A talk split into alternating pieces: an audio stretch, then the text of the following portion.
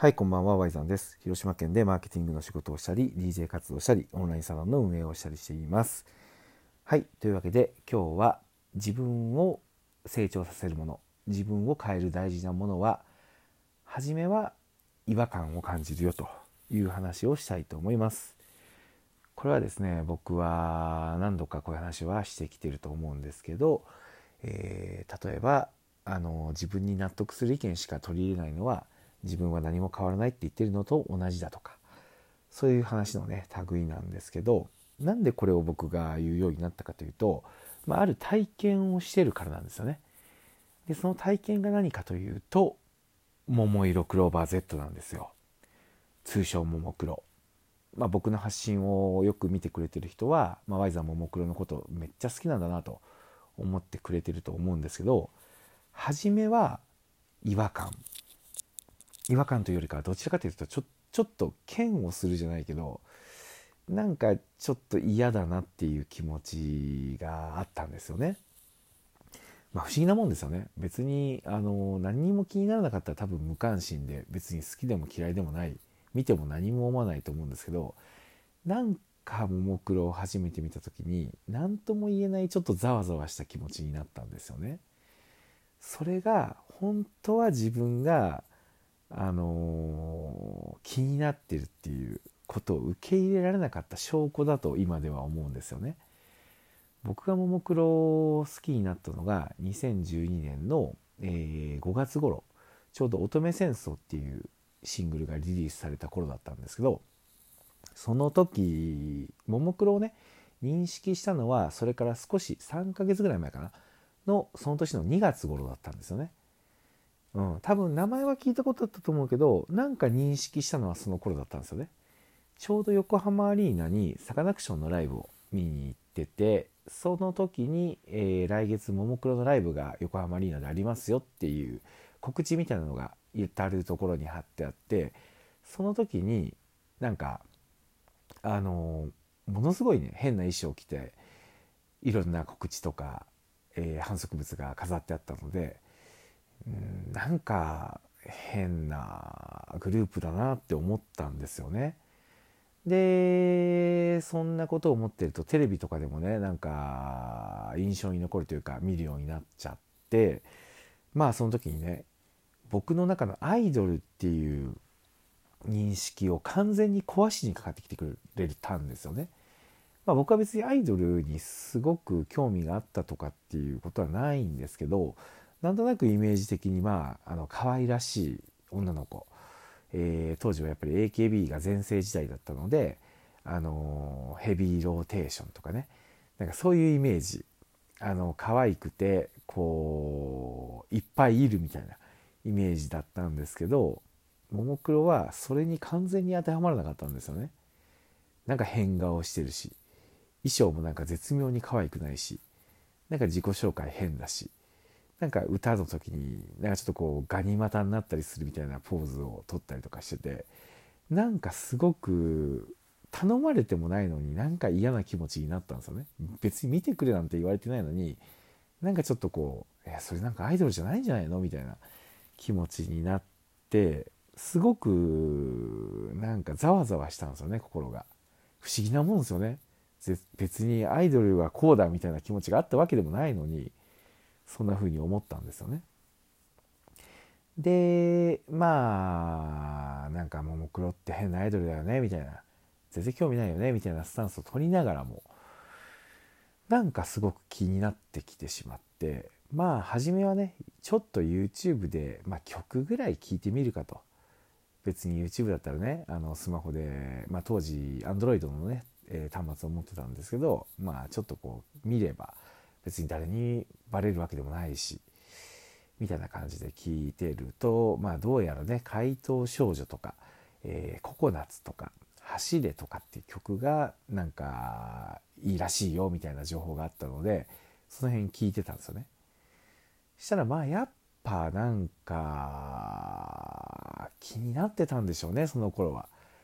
正直多分もういいなって思ってたんだろうけどやっぱりちょっとそれがい言えなかったしなんか誰が見てない中でもなんかいいなって認めたくなかったんでしょうね。うん、こんな変なアイドルの曲に自分が興味を持つはずがないみたいな変なブロックみたいなのがあってうんまあこんな感じねみたいなところで、まあ、まだ要は好きになれる理由を自分にこう認めてなかったみたいな感じなんですよね。そんなのいらないじゃないですか普通に考えたら。けど当時の僕はそれがあったんですよ。なんか心がざわざわする違和感があるそれを認められないみたいなところが妙に強くてまあ曲を聴くだけじゃやっぱ好きって言えなかったんですよね。はい。でまあどんなグループなんだろうと思ってねちょっと曲を聴いた後になんか気になってきちゃったんでしょうね。うん、で調べてるとどうやらもともとは6人だったみたいなことが分かると。えー、その1年前のねちょうど1年ぐらい前の2011年に、えー、青色のサブリーダーだった早見あかりが脱退して、えー、5人になった時に Z がついて桃色クローバー Z になったんだっていう記事を見てああなるほどねそんな歴史があるのねぐらいに思ってたらどうやらですねその早見あかりは脱退にこだわったっていうような内容が書かれてたんですよね。でこれがどういうことかというと早見あかり通称あかりんはあのー、自分はアイドルには向いてないっていうことで、えー、辞めたんですよね。つまりそれは卒業っていうようにやりきってこう収めて出ていって新しい門出だっていうような華々しいものではなくてもうアイドルとしての道をもう諦めて志半ばで自分には向いてなかったと認めて、何も成し遂げずに辞めていくわけだからもう脱退っていう言葉にこだわりたいというふうに書かれてたんですよね。そして僕はそれにものすごく惹かれたんですよね。めちゃくちゃかっこいいじゃないかと。そういうのね僕も嫌なんですよねなんかあの誰かが会社員だったのでその時は誰かが退職とかした時にまあ明らかにねなんかちょっとこうトラブルで辞めてるにもかかわらずなんか卒業って言っとけばこう上司の顔が立つみたいな風潮がすごく嫌だったのでかっこいいなと思ったんですよ。そしてそうなってくるとそのライブがちょっと気になるんですよね。あかりんはどんな形でライブやめたんだろうと。脱退っていうね言葉を使うからには最後のライブはどうだったんだろうと思ってまあアマゾンとかね楽天ブックスで買えば別に誰に見られるわけでもないし、まあ、とりあえずちょっとね、まあ、買って、まあ、見てみるかとでそれで別にダメだったらね、まああのー、特になかったことにして、うん、やればいいのかなと思ってとりあえず買ってみたんですよね。まあ、とりあえずって言いながらそこまでちょっとだいぶ遠回りしますけど、まあ、買ってみました。そして届きました。えー、自分に言い訳しながら、まあ、あの、ちょっとそのね、脱退っていう覚悟が好きだから、ちょっとどんなのかは見とかないとね、と言いながら、えー、見ました。そして、号泣しました。ものすごいボロボロ涙が出るぐらい感動して、もう、その時点で、ももクロすげえなと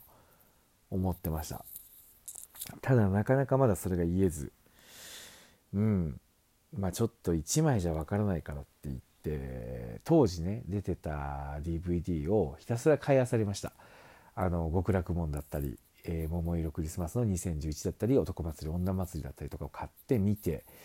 まあどれも本当に良くてこれも完全に好きだなと。もうどう考えてもハマってるなっていうようなことになってきて、えー、その年のね紅白歌合戦に2012年のね暮れに紅白歌合戦出場が決まってももクロの夢っていうのがもうその時分かってましたからこれは紅白見ないといけないなと紅白とか普段見ないんですけど、まあ、これは絶対見逃せないなと思って見てたら紅白の演出がものすごい良くてそこでもまた泣いちゃったんですよね。どんな演出だったかっていうとそのさっき言ったあかりんね早見あかりが、えー、青色を担当してたって言ったと思うんですけどその立ち位置であかりんがいた立ち位置に青色のピンスポが当たったっていう要は5人になってしまったけどあかりんもねいるよっていうような演出だったんですよ。そこでまた泣くそしてそこでですよ初めて僕は SNS に「ももクロ最高」と本当に感動したとツイートして、えー、自分がももクロを好きであるっていうことをようやくね8ヶ月ですよその時点でまあ認知してからほぼほぼ1年かけて、えー、いうことができたんですね。はい。まあ、つまりね、この話から言えるように、まあ、ご存知ね、今ではももクロっていうのは僕の人生に大きな影響ね、まあ、人格だとかビジネスのスタイルだとか、まあ、生き方みたいなものにまで影響を与える存在になってるんですけど、初めはやっぱり違和感とか嫌悪感だったんですよ。つまり僕は今自分にないものっていうのをももクロから敏感に感じ取ってたんだと思うんですよね。けどそういうのって初めはやっぱり違和感とかそういう形でやってくるので自分に納得いかないものまあ本当に嫌な場合もあるかと思うんですけどただ経験上やっぱり基本的に興味ないものは無関心だと思うんですよ。何か思うってことは何かを感じてるんですよね。なので、えー、そういうものに出会ったらそれは自分を変えてくれるものだと。